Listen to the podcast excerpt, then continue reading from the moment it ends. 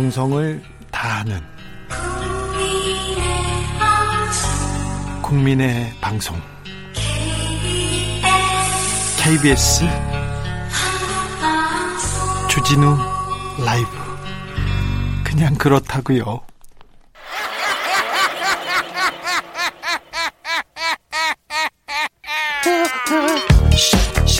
발로 뛰는 기자, 탐구하는 기자, 세상의 질문을 마구 던지는 기자, 기자가 본 오늘의 세상, 기자들의 수다.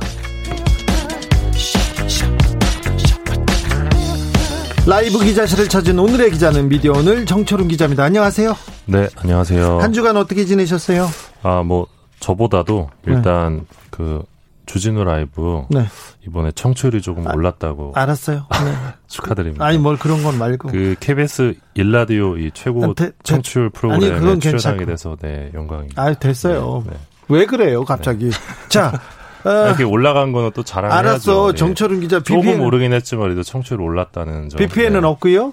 아, 네. BPN 없습니다. 네. 오늘은 또 소식이 많아요 언론계 언론계는 항상 시끄럽습니다. 네, 너무 많네요. 자성하진 않고 반성하지는 네. 않지만 사건 사고 많습니다. 네. 자 이동재 전 채널A 기자 그리고 백승우 어, 채널A 기자가 기소됐습니다. 예, 어제 기소가 됐는데요. 네? 어, 검찰이 이제 두 명에 대해서 강요 미수 혐의로 이제 기소를 했고요. 강요 미수로, 예. 네. 어, 채널A가 어제 메인 뉴스에서 이제 유감을 표명했습니다. 아니, 사과한 게 아니라 메인 뉴스에서 유감이라고요? 아, 네.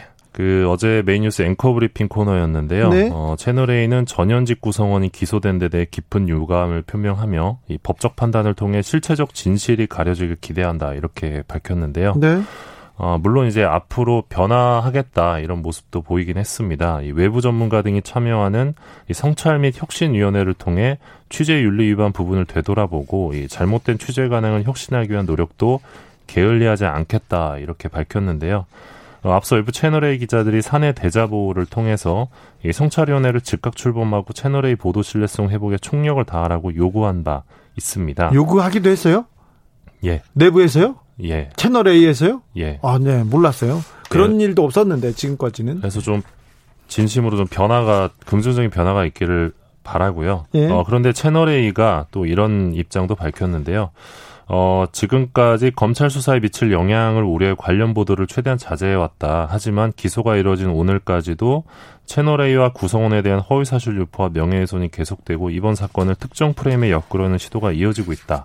이렇게 주장을 하면서 어, 부당한 공격과 흠집내기에 대해 엄중히 책임을 물을 계획이라고 밝혔습니다. 엄중한 책임을 묻겠다고요? 예, 그러니까 지금 아시겠지만 어제 공소장에 이 음. 한동훈 검사장이 공범으로 적시가 안 됐잖아요. 네, 빠졌습니다. 예, 그러면서 이, 이 소위 검언 유착 그 프레임에 대해서 어 이제 부당한 공격과 흠집내기라고 이제 주장을 하는 거죠. 검언 유착은 지금 그 수사로 증명해내지는 못했지만 언론이 잘못한 거는 명확하잖아요. 그럼 유감이 아니라 반성하고 사과해야죠. 처음 나왔을 때 방통위에 갔을 때는 납작 엎드려서 잘못해놓고 이제 네. 유감이라고요? 아 이것도 언론 이러니까 욕 먹어요. 채널 A 이러니까 욕 먹어요. 어떤 상황이 좀 달라졌다고 판단한 대목으로 보이는데요. 그렇죠. 예, 근데 일단 이제 또 재판이 계속 될 테니까요. 네. 뭐 지켜봐야 될 것 같습니다. 상황이 좀 달라졌다고 조금 다른 얘기를 하시는 것 같은데 아, 채널 A가 신뢰를 되찾기 위해서 성찰하겠다, 혁신을 하겠다고 하면서 이런 얘기를 하는 걸 보면 좀 웃겨요. 네, 같은 언론인으로서 좀 웃긴다는 생각이 듭니다. 다음 뉴스 가볼게요.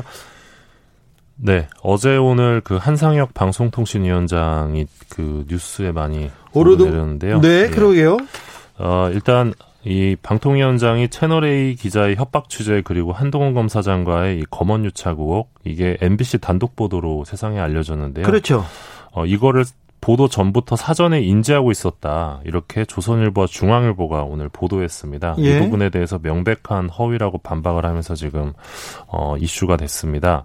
어떻게 보도했나요? 어 조선일보가 오늘자 일면 톱으로 보도했는데요. 네. 이 제목이 이렇습니다. 방송 관장하는 분 한동훈 내쫓는 보도 곧 나간다고 전화. 어, 이게 기사 제목이었는데 네. 어, 민변 출신의 이 권경의 변호사가 5일 새벽 2시경에 올렸다 삭제한 페이스북 게시글을 바탕으로 아, 기사를 썼습니다. 조선일보가. 음. 뭐라고 글을 썼습니까? 아, 보도 내용을 보면 예. 예.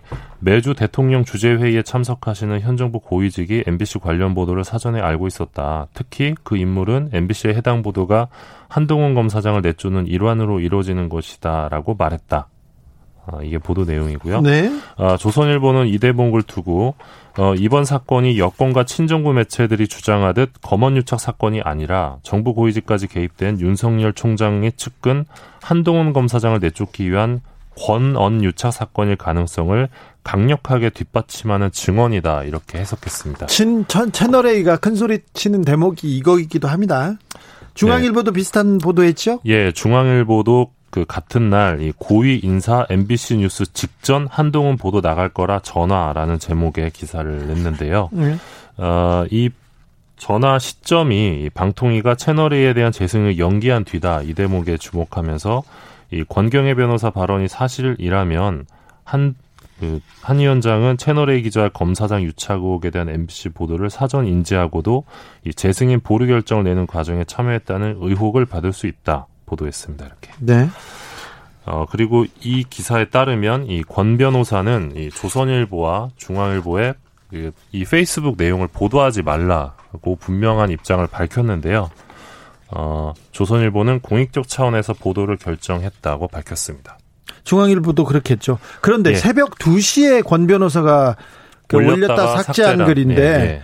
어, 기자들이 어떻게 또 알고 바로 기사를 썼을까요? 그러게요. 예. 이런 때도 부지런합니다. 좀 네. 부지런합니다. 실시간으로 보시는 한상혁 그 방통위원장의 입장은 어떻습니까? 오늘 입장을 냈는데요. 일단 명백한 허위 사실이다라고 음. 밝히면서 이 권 변호사와 이날 통화를 한 거는 맞다. 네. 근데 통화 시간이 MBC 보도가 나가고 1시간이 지난 9시 9분이었다고 반박했습니다. 아, 그래요? 이날 MBC 보도가 한 오후 밤 8시경에 나왔거든요. 네. 그러니까 1시간 뒤에 전화를 했다는 거죠. 네, 그리고 권 통화... 변호사의 지금 기억이 확실히 잘못됐네요. 예, 그리고 통화 내용도 MBC 보도와는 관련이 없는 내용이었다라고 밝혔는데요. 네. 어, 허위 사실을 기초로 해서 이 MBC 보도 내용을 내가 사전 인지하고 있었다는 추측성 보도는 매우 의도적이고 악의적이다라고 주장을 했습니다. 다시 한번 정리해 주십시오. 한상혁 위원장과 권경혜 변호사가 통화한 거는 맞죠? 네. 그런데 그 방송 보도 나가고 이 얘기 나가고 나간 이유라고요? 네, 그렇습니다. 그러니까 권경혜 변호사의 페이스북 글에서는 보도 전이라고 돼 있었는데 네. 어, 권경혜 변호사가 오늘 오후에 입장을 밝히고 본인의 오류를 인정을 했습니다. 네. 어, 3월 31일에 전화를 받은 시간은 오후 9시경이 맞다. 네, 그러니까 어, 보도 이후에 통화를 한 거죠. 예. 어, 권 변호사는 그날 MBC 보도를 보지 못한 상태로 야근 중에 한상희 위원장으로부터 전화를 받았다. 통화를 마친 뒤 몇 시간 이후에 보도를 확인을 해서 시간을 둘러싼 기억에 오류가 있었다. 이렇게 인정을 했습니다. 네. 어, 그리고 이 페이스북에 삭제를 예고하면서 보도를 원하지 않는다는 뜻을 밝혔고 기사도 원하지 않았다. 그날 대화 정보만으로는 MBC 보도가 계획에 의한 권한 유착이었다거나 한성혁 위원장이 그러한 계획이 연루됐다는 심증을 굳히기 어렵기 때문이었다라고 밝혔습니다. 일단 뭐 권 변호사가 지금 자기 입장 뭐 예. 사실관계가 좀 다르다는 얘기를 하고 예, 입장을 예. 좀 변화했네요. 네, 맞습니다. 예. 어, 그럼에도 조선일보와 중앙일보가 지금 기사화를 한 셈인데요. 네. 어, 이 때문에 만약에 이 보도가 추후에 법적 다툼으로 가게 될 경우에는 가게 될 것 같은데요. 예, 위법성 조각 사유가 인정되지 않을 가능성도 있어 보입니다. 음. 네. 근데 왜 이런 얘기를 했을까요? 한 변호사하고 권변 그 한 상혁 위원장하고 권 변호사는 좀 친한 사이입니까? 예, 그 예전부터 좀 친한 관계로 알고 있고요. 또 권 변호사가 민변에 계셨기 때문에 좀 관계가 있는 것으로 알고 있고요. 예. 어, 한상희 위원장이 이날 오늘 오후에 이 방통위 기자들하고 만나서 이 권 변호사는 친한 후배다. 그리고 예. 어제 저녁에 실수했다고 문자가 왔다. 이렇게 아, 권 변호사한테서요? 예, 예, 예. 그리고 이 조선일보, 중앙일보 보도에 대해서는 기사 프레임이 완전히 잘못된 것이다.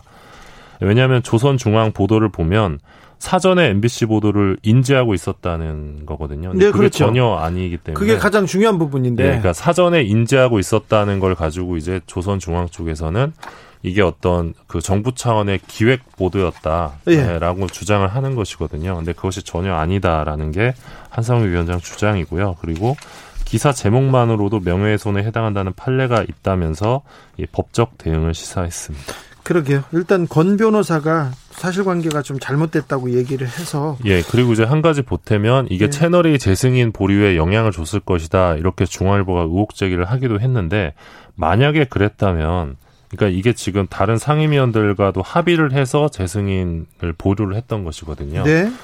그런데 만약에 이 건으로 보류를 했었다면 석연치 않은 이유임에 불명하기 때문에 당시 이제 미래통합당에서 추천을 한 안영환 상임위원이 가만히 넘어갔을 리가 없거든요, 사실. 아. 예. 이게 다 합의를 해서 일정을 조정해서 그렇죠. 예, 미뤄졌던 보류됐던 것이기 때문에 네. 어, 이런 의혹 제기도 조금 어, 합리적이지 않다 생각이 아, 네.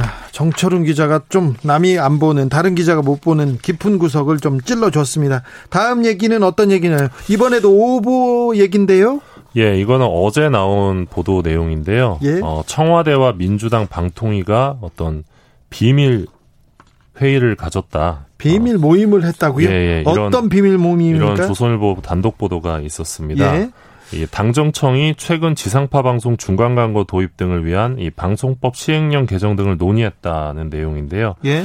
어, 어제 보도에 따르면 지난달 30일이죠. 예. 이 청와대 윤도환 국민소통수석, 한정우 홍보기획 비서관, 박광훈 그 과기 과방위원장, 예, 과방위원장 예. 그리고 조승래 과방위 민주당 간사, 한상혁 방송통신위원장 등이 이제 만났다고 해요. 예.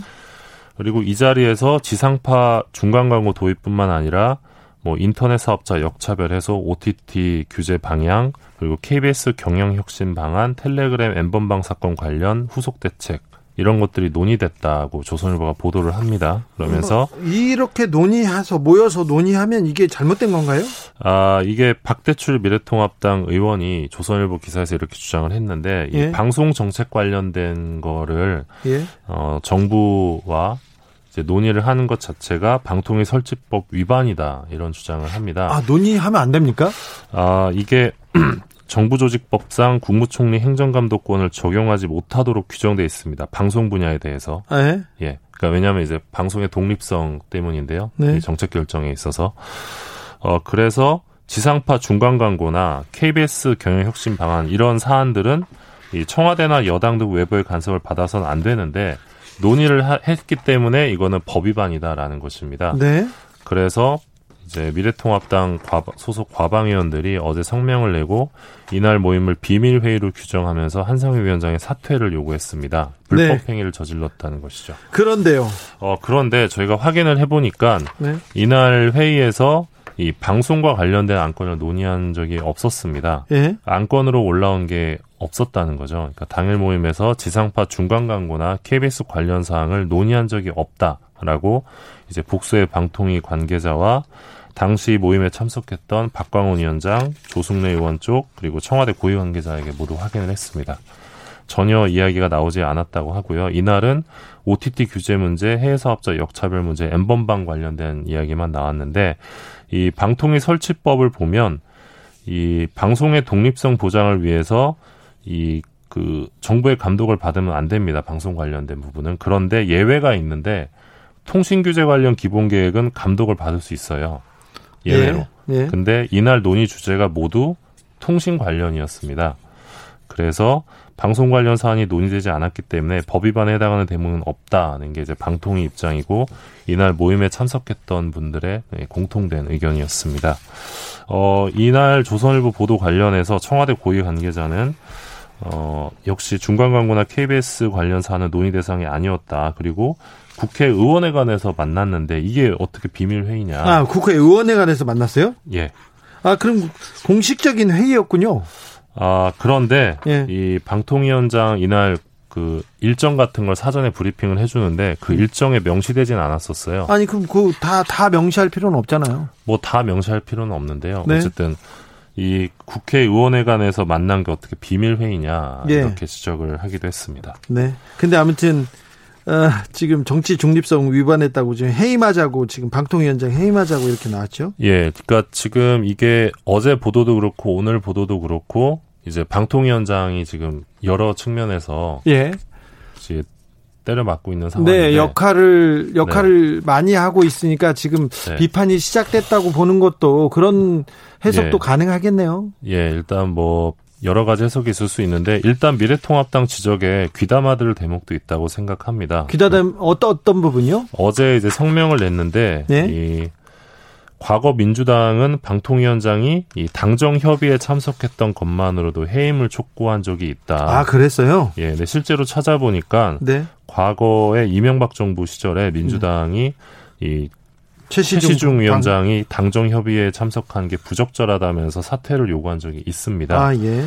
어, 그래서 방통위가 또 이날 방통위원장 일정에 당정청 회의 참석을 명시하지 않았는데 어, 그러니까 불필요한 논란이 벌어질 수 있는 만남은 저는 자제하는 것이 좋다고 생각합니다. 그래서 이 부분은 귀담아들 대목은 있다고 보는데 예?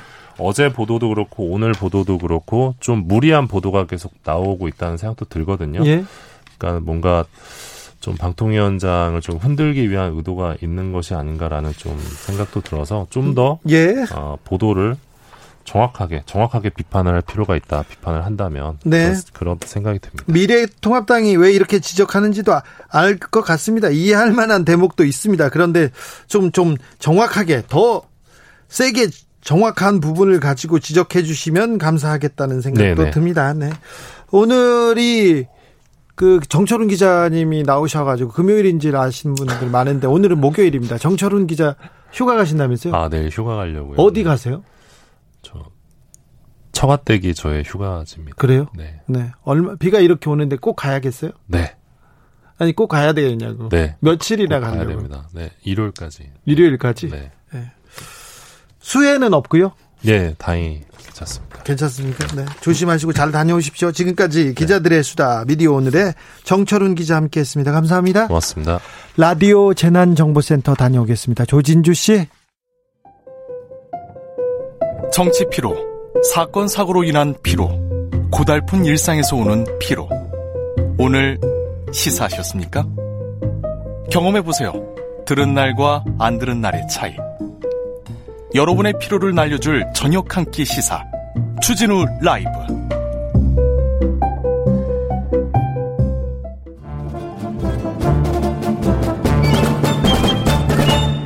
여기도 뉴스, 저기도 뉴스, 빡빡한 시사 뉴스 속에서 가슴이 답답할 때, 뇌 휴식을 드리는 시간입니다. 한 주에 한 권, 맛있는 책을 만난다. 책의 맛.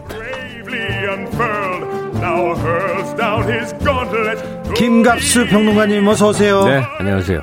정선태 선생님 지금 극심한 교통 정체로 달려오고 계십니다. 달려오고 계십니다. 네.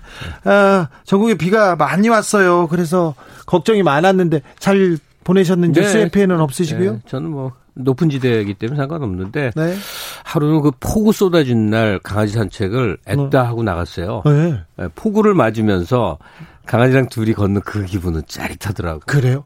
그 천변으로 가고거나 아니면 그런데 그 그런 쪽은 아니죠. 그쪽 못 가요. 그렇죠. 다 막아놨어요. 네. 아예 진입이 안 돼요. 저는요 비가 많이 오면요 가끔 가끔 그 집 앞에 놀이터에 가서 음. 비를 음. 흠뻑 맞습니다. 네. 아니 그 기분 좋아요. 아, 네. 그리고 어, 어렸을 때는 폭우 맞은 다음에 대책이 없는데 요즘은 다 샤워할 수 있으니까 네. 신나게 폭우 한번 맞고 들어와서 따뜻한 물로 한번 씻고 말리면 정말 그 기분 최고죠. 네. 오늘의 책은 우리가 오늘 만나볼 책은 이스라엘의 역사학자 유발 하라리가 쓴 사피엔스입니다. 네. 선생님, 왜 이 책을 다시 읽자고 하셨죠? 그러니까 이게 2010년에 나와서 우리나라에 번역된 게 2015년, 지금 한 5년 정도 됐죠? 예. 그 우리가 왜 당대 중요한 지적 흐름은 웬만하면 이제 좀 잡고 가자 할 때이 네. 사피엔스도 이제 빼놓을 수 없는 책이 된 거예요. 그렇죠. 재레드 다이아몬드 총균쇠나 뭐 네. 이런 식이에요. 그 중에 네. 하나 반열에 오른 거죠. 그리고 이제 책의 내용이 얼마나 훌륭하고요. 뭐 이렇게 저렇게 얘기하겠지만 그 전에 좀 다른 생각이 하나 드는 게 있는데 네. 한국 사람이기 때문에 이 책을 좀 많이 읽어야겠다 하는 생각을 좀 해봤어요. 아 왜요? 그러니까 우리가 이제 성장 단계에 서면 내 가족 예. 또는 내 고장 예. 생각하다 이제 나의 나라까지 생각하잖아요. 그러니까 한국인들이 한국인의 정체성에 대해서는 굉장히 강렬할 정도로 예. 한국인적 관점에서 세상을 보는데 그 강하죠. 우리는 한 번도 정복 국가였던 적이 없기 때문에 네. 인류라는 관점에서 사물을 바라본 체험이 없어요. 네.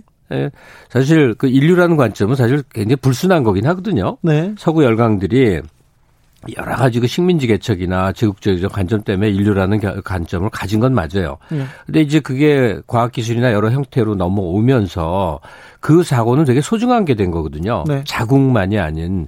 근데 우리들에게는 아직 인류적 관점에서 뭘 생각한다 그러면 되게 공, 공허하거나 예. 약간 좀 그 굉장히 과, 그 다른 세상의 일로 생각하죠. 우리 일도 바쁜데 왜 아니 무슨 인류 뭐 예. 이런 얘기 하잖아요. 근데 좋은 사례가 하나 있습니다. 빌 게이츠가 백신 개발할 때 네. 최근에 그 문재인 대통령한테 한국에 막 강력한 기대를 한다고 왜 서한을 보냈죠. 네. 그 이유가 뭘까? 우리나라가 백신 개발의 기술력이 더 높아서 그럴까? 저는 아니라고 생각해요. 네.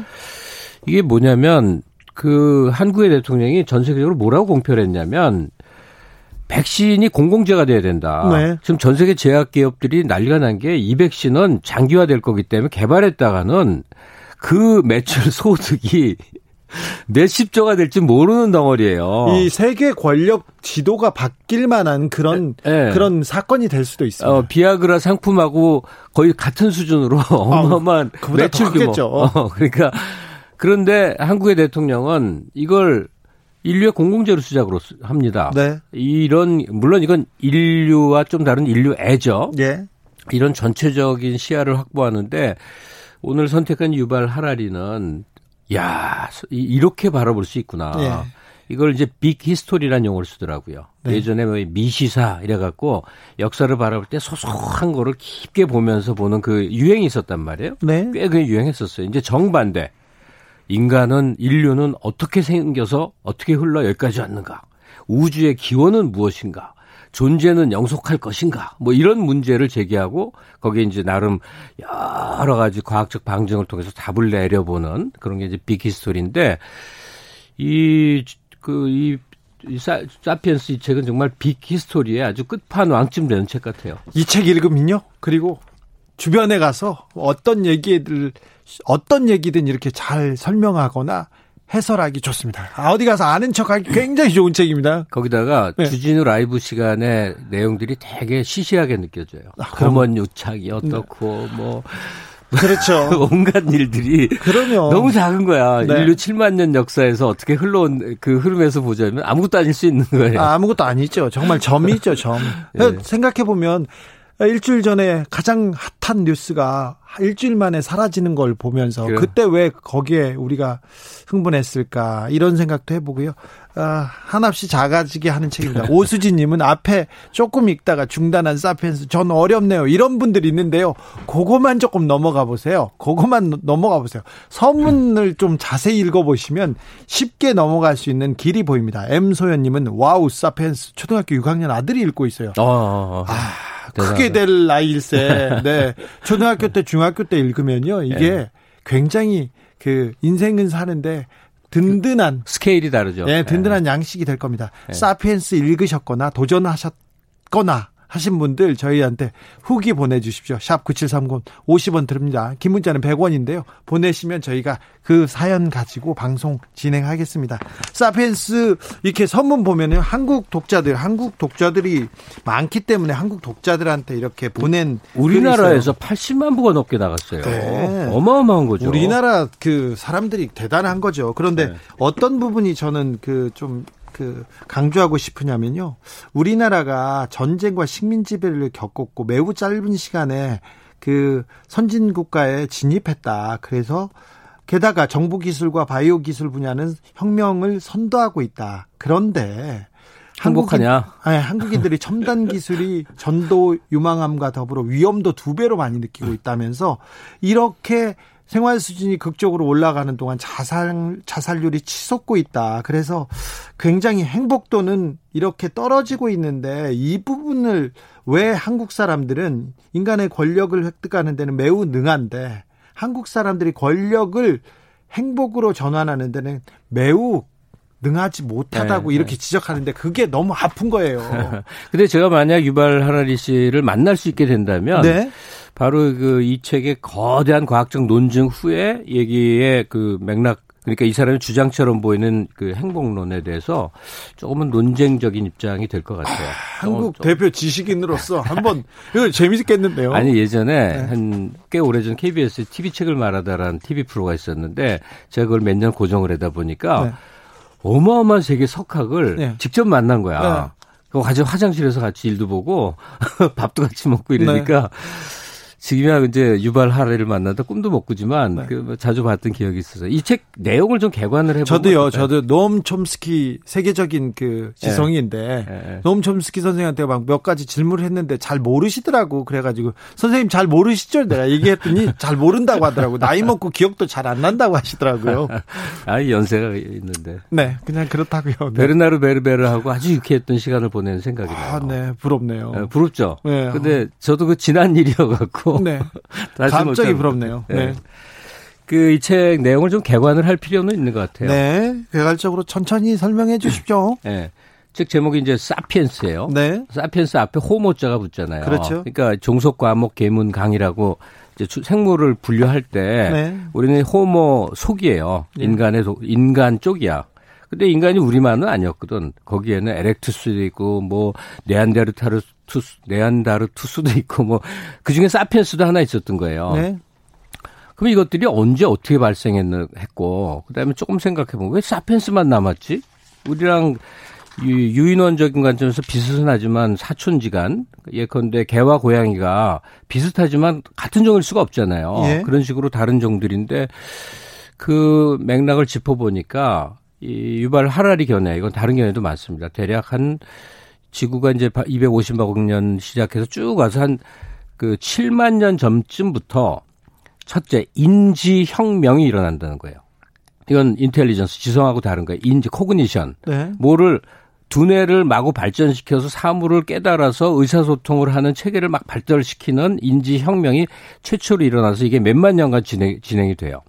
네. 이게 이제 이 호모 사피엔스가 이 커다랗게 커, 아프리카에서 출발하거든요. 이 사피엔스는 이게 전 세계를 차지하면서 다른 종들을 다 멸절을 시켰다고 보통 봅니다. 다 죽여 없앤 거예요. 그리고 그다음에 한 12,000년경서부터 자연을 정복하기 시작해요. 네. 식량을 얻기 위해서. 네. 이게 농업혁명이라는 거예요. 농업혁명이 일어나서 네. 식량이 식량을 그 많이 증 많이 생산해내면서 이제 정착하기 시작합니다. 그렇죠. 네. 사실은 이제 농업혁명에 대해서 우리가 아는 견해와 정반대가 하라리 주장이고 되게 설득력이 있어요. 거기에서부터 머리를 때리기 시작합니다. 어, 뭐 깜짝 놀라게 충격적이에요. 아, 그렇게 생각할 수가 있구나. 맞다. 네. 네. 그러고 지금으로부터 한 500년 전서부터 그러니까 처음에 인지혁명으로 사피엔스가 우세종이 되고 그다음에 한 만년 만년 내지 만 이천 년 전서부터 농업혁명이 시작이 되고 그래서 일, 인, 인구가 기하급수로 늘어났어요. 그러면서 계급이 생기고 뭐 이, 이, 거대한 추상적인 네. 것들이 큰 게 돼. 추상적인 것들. 뭐 착취와 뭐 지배가 생기고. 예, 뭐 제국 뭐 이런 화, 나중엔 화폐 뭐 이런 거. 근데 그리고 이제 최종적으로 한 500년 전쯤으로 대충 간주된 시기에 이제 과학혁명이 일어난다. 네. 예, 각각의 인지혁명, 농업혁명, 과학혁명의 의미를 이제 달리해요. 과학혁명 우리가 아는 지금의 삶인데 네. 최종 결론 부분으로 가자면 제가 지금 막 고기 떼고 와서 이제 그거부터 좀 정리를 하자면 네. 이 호모사피엔스가 결국은 신의 영역에 이제 도전을 한다. 그래서 하... 영 아마도 아마도 예. 지금의 과학 기술 특히 이제 바이오 산업의 연장선상에서 가만히 들여다보면 영생을 꿈꿀 것이다. 인간이 신을 발명할 때 역사는 시작되었고 네. 인간이 신이 될 때 역사는 끝날 것이다. 퇴근길 교통 상황 잠시 듣고 오겠습니다. 네, 네. 교통정보센터로 다녀오겠습니다. 정현정 씨. 테이크아웃 시사 나왔습니다. 오늘도 하나 챙겨가세요. 주진우 라이브 김갑수 선생님과 함께 유발 하라리의 사피엔스 읽고 있습니다. 정선태 교수님은 지금 뛰어오고 계신답니다. 뛰어오고 있어요. 금방 들어올 겁니다. 5855님 집에서 듣다가 약속 있어서 택시 탔는데 딱 기사님이 주진우 라이브 듣고 계시네요. 인천 2186 기사님 감사합니다. 감사합니다. 아, 제가 뭐라도 좀 사드리고 싶네. 뭐라도 드리고 싶네요.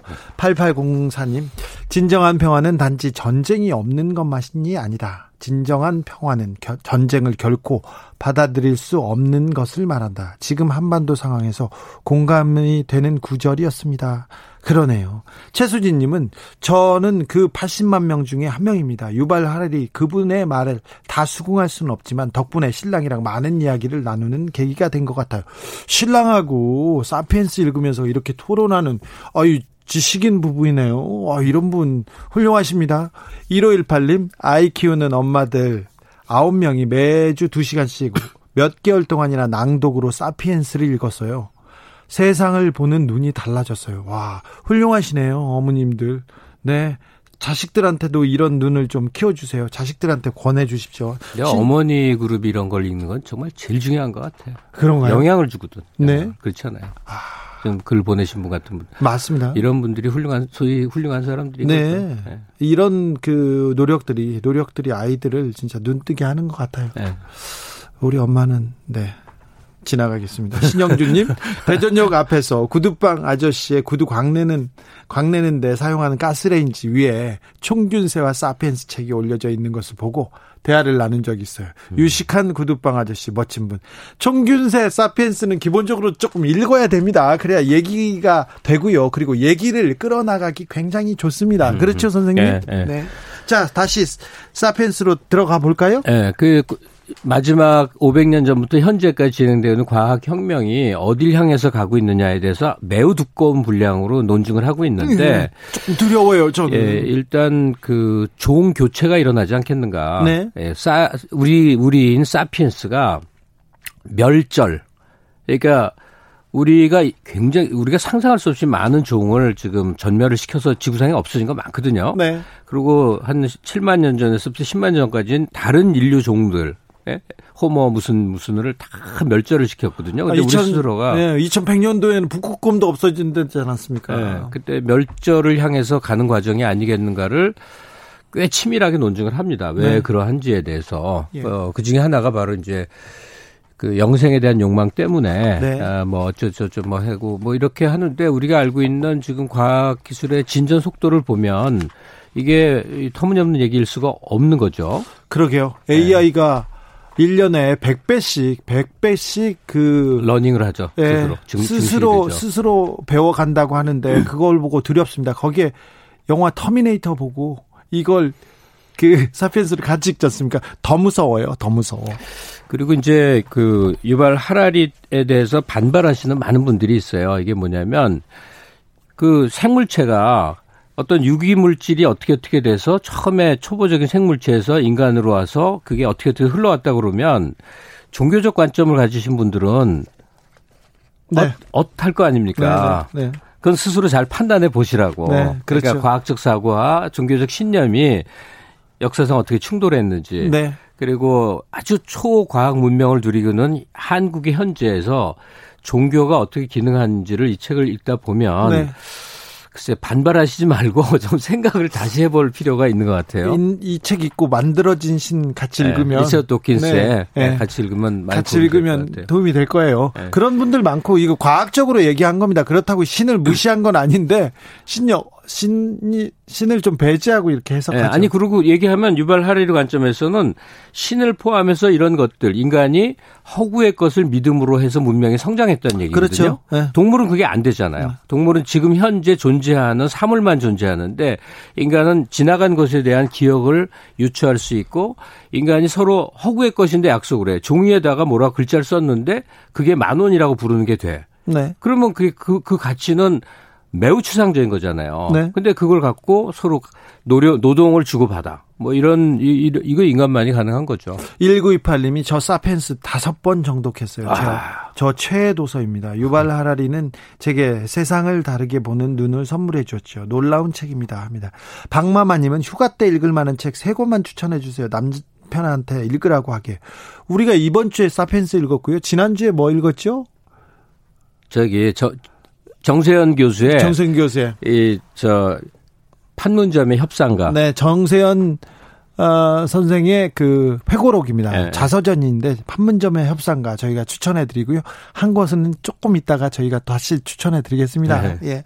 사피엔스 읽고 읽으면서 이렇게 좀 두려움을 느꼈다는 사람도 있는데 그러면 그럴수록 죽음에 대해서 생각하면 할수록 또 삶을 좀 더 잘 살아야지 아니 이런 생각하지 않습니까? 두려움을 잃게 되죠. 왜냐하면 나라는 존재가 네. 그렇게 대단한 게 아니라 수만 년의 긴 그 일종의 그 흐름 속에 어떤 짧은 순간을 얻어서 생명체가 됐다가 네. 쓰러지는 거예요. 네. 그러니까 나의 생존은 나에게 매우 소중한 거지만 그렇죠. 그렇게 어마어마한 게 아니라니까요. 예. 그 네. 안에서 얼마나 끊임없이 우리가 행복하려고 하나 그거 좀 더 생각해야 되는데. 근데 이제 행복에 대해서 제가 어, 마침 정선태 교수가 없으니까 예? 제가 저한테 이 입에, 입이 주어졌으니까 네. 좀 얘기를 하겠는데. 편하게 하세요. 얼마나 뭐, 네, 네. 하세요. 유발 하라리는 이런 얘기를 해요. 농업혁명으로 엄청나게 식량을 많이 먹게 됐지만, 네. 과연 수렵 채취인보다 행복했을까? 그렇죠. 예, 과학 기술 문명을 발달시킨 현대인들의 어, 삶이 과연 100, 뭐 5천 년 전, 만 년 전보다 행복할까 이 의문을 제기할 수 있는 얘기예요. 네. 근데 저는 이제 정반대 생각을 많이 하게 되는데 그래요? 예, 유물론적으로 인간을 보면요. 네. 일단 배부르게 된 게 되게 소중하다는 거고 네. 그 안에 이제 계층 갈등, 사회적 스트레스, 한국으로 치면 뭐 이 학벌 사회 등등등 뭐 굉장히 고통스럽잖아요. 네. 그러면 그게 없는 사회를 생각하면 돼요. 지구상의 교육열이 높지도 않고 소득은 저소득이면서 예. 뭐 미안한 얘기지만 동남아시 그런 나라들이 있고 아프리카 있어요. 그런 채로 무지와 비성장 상태로 사는 것은 그러면 또 행복한가? 다시 네. 말해서 이 유발 하라리의 관점대로 해서 인구 이 인류의 문명 발전 그리고 성장 또는 생산력 확장이 인간에게 궁극적으로 불행을 안겨주는 불행의 원천이라고 이해할 수 있으나 네. 사람은 아주 양면적이란 말이죠. 그걸 누리면서 불행해 하는 게 과연 불행이냐 이거예요. 그걸 음? 누리면서 네. 아, 서울은 공 서울에 살고 싶은 사람들이 많이 있어요. 네. 서울에 살면서 아, 서울은 너무 복잡하고 공해도 많고 너무 치열한 경쟁이고 괴로워하면서 서울에 있는 게 난 것이냐? 여기를 완전히 떠나서 강원도 산 속에 있으면서 경멸하게 난 것이냐? 이건 선택의 문제죠. 유발 하라리 말대로 무지했다면 무지했다면 이 모순을 못 봤을 텐데 이런 생각도 해봅니다. 음. 예, 그 가운데 정선태 교수님 오셨네. 도착하셨습니다. 네. 달려서 아, 오시는 바람에 좀 늦었습니다. 책의 개요는 그냥 했는데 네. 좀 정리를 네. 아무 말이나 하시면 됩니다. 죄송합니다. 아, 너무 머네요. 네. KBS. 오늘, 오늘 서울이 굉장히 멀어졌어요. 네. 네. 이렇게 먼지 몰랐습니다. 네. 네 고개 수준의 네, 출근이었습니다. 저희가 농업혁명을 지나서 과학혁명 얘기를 하고 있는데, 어, 유발 하라리에 대한 그 반론을 지금 김갑수 선생님이 계속 제기하고 있습니다. 아니, 반론이라기보다 이제 이런 각도의 생각도 가능하다. 네. 그런 과연 무지, 어, 과연 뭐, 그, 서울에 사는 게, 서울에 사는데 이 교통도 막히고 안 좋은 것도 있고 그렇지만 서울에 살, 사는 게 나은 건지 아니면 모르고 지방에 사는 게 나은 건지 이런 얘기도 했고요. 네, 유발하라는 그런 판단 안 하는 것 같죠. 네. 그냥 논증을 한 거죠. 네, 네 독자들에게 그 맡기는 것 같은데 저는 이 하라리의 질문에 질문 던지는 방식에 주목하고 싶어요. 네.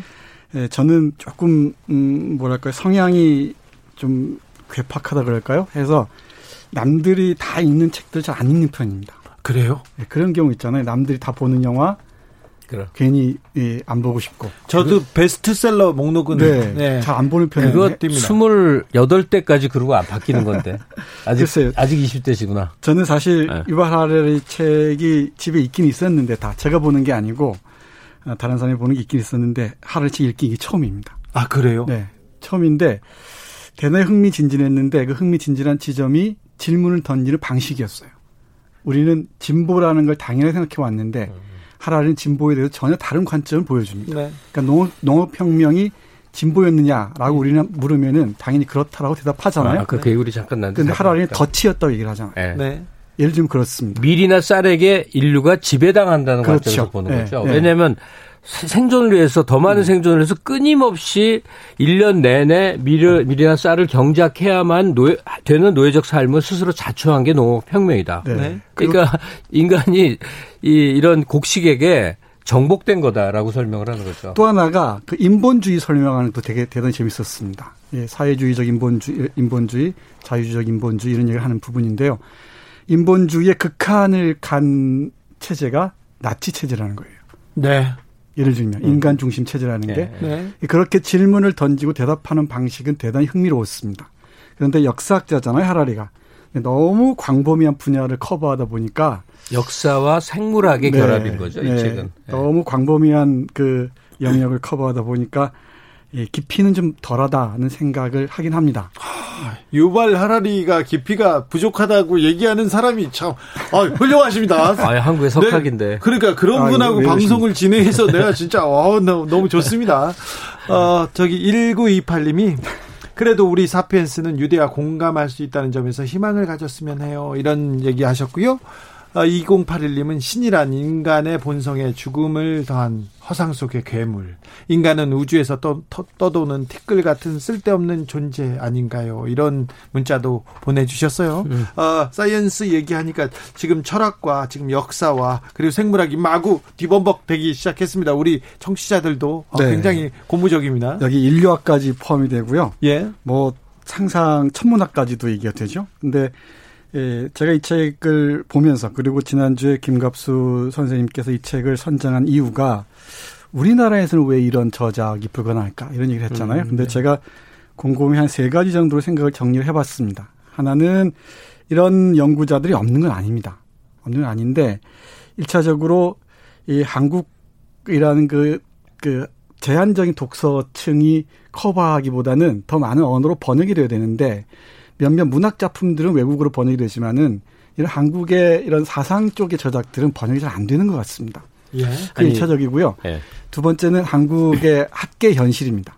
그러니까 어, 어떤 연구재단이나 어떤 그, 이, 그 대학 협의회 이런 데서 평가를 하잖아요. 그러니까 대학의 학문 그 인력들이 학자들이 논문 생산하기에 바쁘지 긴 호흡으로 이런 저작들을 써내기는 상당히 어려움이 있습니다. 네. 네. 그래서 학자들이 이 좀 안전 안정적으로 길게 보고 거시적으로 이, 이런 책을 쓸 수 있는 이 저작들을 쓸 수 있고 이게 세계 나아갈 수 있는 방향성이 마련돼야 되는데 그렇지 못한 게 저는 좀 많이 아쉽습니다. 아니 그러니까 제가 그 다시 좀 얘기해야 되겠는데 한국은 왜 이 분야에 대한 연구가 없냐는 질문이 아니고요. 제 얘기는 예. 이런 식의 국제 스타급 저자가 왜 안 나올까? 특히나 학술 분야에서 네. 이제 그런 아쉬움을 얘기한 건데 우리 뭐 너무나 잘 아는 뭐 케이팝의 유행이나 케이 드라마의 뭐 유행이나 삼성의 핸드폰이나 LG의 뭐 세탁기나 이런 식의 글로벌하게 통용되는 것들이 우린 지금 너무너무 많고 뭐 세부적으로 들어가면요. 우리가 잘 인지하지 못해서 그렇지 거의 전 영역이에요. 뭐 벤츠라는 어마어마한 메르세데스 자동차의 디자인 그룹이 다 한국인이라든지 뭐 이런 식이에요. 그런데 왜 그렇게 그 가령 뭐 경제학에 대해서 좀 이해가 없어도 프랜시스 후쿠야마는 세계 최고의 경제학자들을 얘기할 때 한 반열이 있고 그의 책이 번역돼서 일본 일본계 미국인인데 왜왜 예. 왜 우리는 그게 그렇죠. 없나에 대한 생각을 자꾸 해보게 돼요. 왜냐하면 우리가 지적 역량이 딸린 거 아니고 그다음에 한국계 출신들이 전 세계 어마어마하게 대학에 포진해 있고 뭐 많아요. 그러니까 거기에 대해서 제가 답을 알아서가 아니라 특히나 우리가 모든 면에 대중문화에 있어서 엄청나게 성장을 했다면 학술에 있어서도 국제 영역에서 좀 자리를 잡아야 되겠다 싶은데 제가 알고 있는 이제 실상 저희 이제 뭐, 뭐 가족을 통해서 대학원 재학 중인 데를 보면 애들이 아직도 국제학회에 나가면 되게 쭈뼛쭈뼛한데요. 국제학회 예. 석사과정생이 참석하는 것 자체를 굉장히 좀 사치스러운 여기는 걸로 경향이 있고 우리 돈도 어, 그 정도 있거든요. 미국이나 음. 대만이나 또는 일본이나 이런 데서 열리는 국제학회에 왔다 갔다 할 경비 이제 한국엔 있어요. 예. 그 돈이 없는 나라가 아니라고. 근데 좀 사치스럽게 여기도 하고 가면 굉장히 수줍어한데 경험이 적기 때문에. 예. 거기다가 영어를 배울 만큼 배웠는데도 딱 맞닥뜨리면 이게 안 터지는 거야. 뭐 등등인데 그 네. 정말 대학들이 각성하시고 틈만 나면 국제교류 행사, 심포지엄, 뭐 세미나 다 이렇게 왔다 갔다 해야 될 것 같아요. 내가 그 앞에서 제가 두 가지 말씀드렸잖아요. 번역의 문제, 예, 예, 학자들의 논문 생산 기계화 문제 얘기했었는데 세 번째가 말씀하신 그 연장선상에서 말씀드리면은 바로 학문의 식민주의에서 못 벗어나고 있다는 겁니다. 그러니까 일본어로 번역된 그 어휘들로 우리는 사고하기 시작했고요. 지금은 서양의 학문의 식민지가 돼 있어서 학문의 독립 선언까지는 꽤 시간이 걸리지 않을까. 뭐 저는 이런 생각도 해요. 이게 세 가지 정도를 제가 정리한 건데 이 유발 하라리와 같은 이런 그 가능성을 지닌 학자들은 제가 알기도 없진 않습니다. 분명히 있습니다. 근데 그런 있죠. 사람들을 적극적으로 지원하고 이 여러 언어로 번역하고 하는 그런 어 흐름이 중요한데 우리 한국에서는 아직 이 인문학의 쓸모 없음의 쓸모에 대해서 깊이 사고를 하지 않는 것 같습니다. 아니 이게 유발 하랄이기 때문에 그래요. 우리는 이스라엘을 뭐 미국의 한뭐 음. 뭐 지역으로 생각하지만 아니거든요. 중동에 있는 그냥 작은 나라예요. 미국계 유대인들이 많이 활동을 했다 뿐이지. 유발 하랄이 영국에 유학했다가 돌아와서 히브리어로 강의하고 히브리어로 책을 썼는데 이게 그렇죠. 전 세계적인 네. 각광을 받게 된 거예요. 똑같아요. 우리나라에도 옥스퍼드 출신 많잖아요. 하랄이 동기 동창생들 많을 거 아니에요. 한국어로 썼는데 오 이거 장난이 아니네. 그래서 중국 사람이 번역하고 일본 사람이 번역하고 말레이에서 번역하다가 영어권으로 번역돼 이 이게 빨리 좀 생겼으면 좋겠어요. 좀 부럽긴 하네요. 네. 아그 측면이 좀 부럽긴 합니다. 아, 선생님 방학에 읽기 좋은 책 좀 추천해 달라고 휴가 때 읽기 좋은 책 추천해 달라고 했는데 다음 주에는 어떤 책 할까요? 아, 다음 주 어떤 책 할까요? 좀 0291님이 책 두께 좀 적고 사진 그림 좀 많은 여백 있는 걸로 좀 부탁드려요. 시로 좀 부탁드려요. 고맙습니다. 이런 분도 있어요. 이거 저 600페이지인데 이런 건 베개로 쓰면 또 딱 좋아요. 그렇죠. 그리고 아, 대문. 가끔, 네. 가끔 무기로도 씁니다. 네, 어, 다음 주에는 어떤 책을 다음 할까요? 주에는 어, 독일에서 활동하고 있지만은 아주 왕성한 그 전 세계 많이 알려져 있는 철학자 한병철 선생 책 한번 얘기해 네. 볼까요? 읽을 때 됐어요. 네, 읽을 때 쉽지는 됐어요. 않을 텐데요. 네, 그런데 네, 설명하기에 따라서 얼마든지 재미있게 읽을 수 있으니까. 근데 한병철 선생이 세계적으로 세계적으로 지금 각광받고 있는데 그렇죠. 우리나라에서는 좀 조금 그렇죠. 못 미쳐요 그 명성에 왜 그럴까요? 우리 이 시간에 네. 이 한병철 선생 좀 띄우는 어, 프로젝트를 예, 진행될 것 같습니다. 주진우 라이브의 책 속의 코너가 함량이 이렇게 막 높아져도 되, 나 뭐. 그래도 한병철 선생 책을 우리가 조금 우리 그 독자들 그 같이 볼 수 있도록 이해하고 음. 조금 부족하거나 어려운 게 있으면 여기에서 물어보도록 하죠. 네. 한병철 선생 어떤 책이요? 여러 책이 있는데요. 제 기억에 제가 거의 읽은 것 같은데 네. 가장 강렬하게 남아 있는 게 시간의 향기라는 책입니다. 네. 이 시간의 향기에서 우리가 잃어버린 시간의 한기가 무엇인지 이 한병 한병철 선생의 철학적 사유를 한번 따라가 보죠. 그러겠습니다. 아, 여기 다음 주에는 한병철 선생님의 책으로 저희가 다시 찾아뵙겠습니다. 아, 굉장히 굉장히 각광받고 굉장히 어, 뛰어난 분은 맞는 것 같아요. 네, 그 네. 피로 사회부터 뭐 폭력까지 정말 다양한 범위에 예, 아주 역동적인 사회를 펼쳐 보이시는 분이죠. 네. 보도록 하겠습니다. 네. 오늘도 감사했습니다. 특별히 아, 어렵게 와주신 정선태 선생님 감사합니다. 아 죄송합니다. 네. 김갑수 선생님 오늘도 감사했습니다. 네. 네. 마지막 곡은 김갑수 선생님이 추천곡이죠. 네. 알버트 해먼드의 For the Peace of All Mankind. 그러니까 모든 인류의 평화를 위하여. 왜 이 노래를? 그냥 뭐 맨카인드 들어가서 했는데 네. 그왜 날씨 구줄 때비 오니까 들으니까 또 좋네요. 아유 뭐 엘버트 해먼드 약간 좀 울부짖는 음성이거든요. 네. 네. 들으면 좋을 겁니다. 저는 내일 오후 5시 5분에 돌아옵니다. 지금까지 주진우였습니다.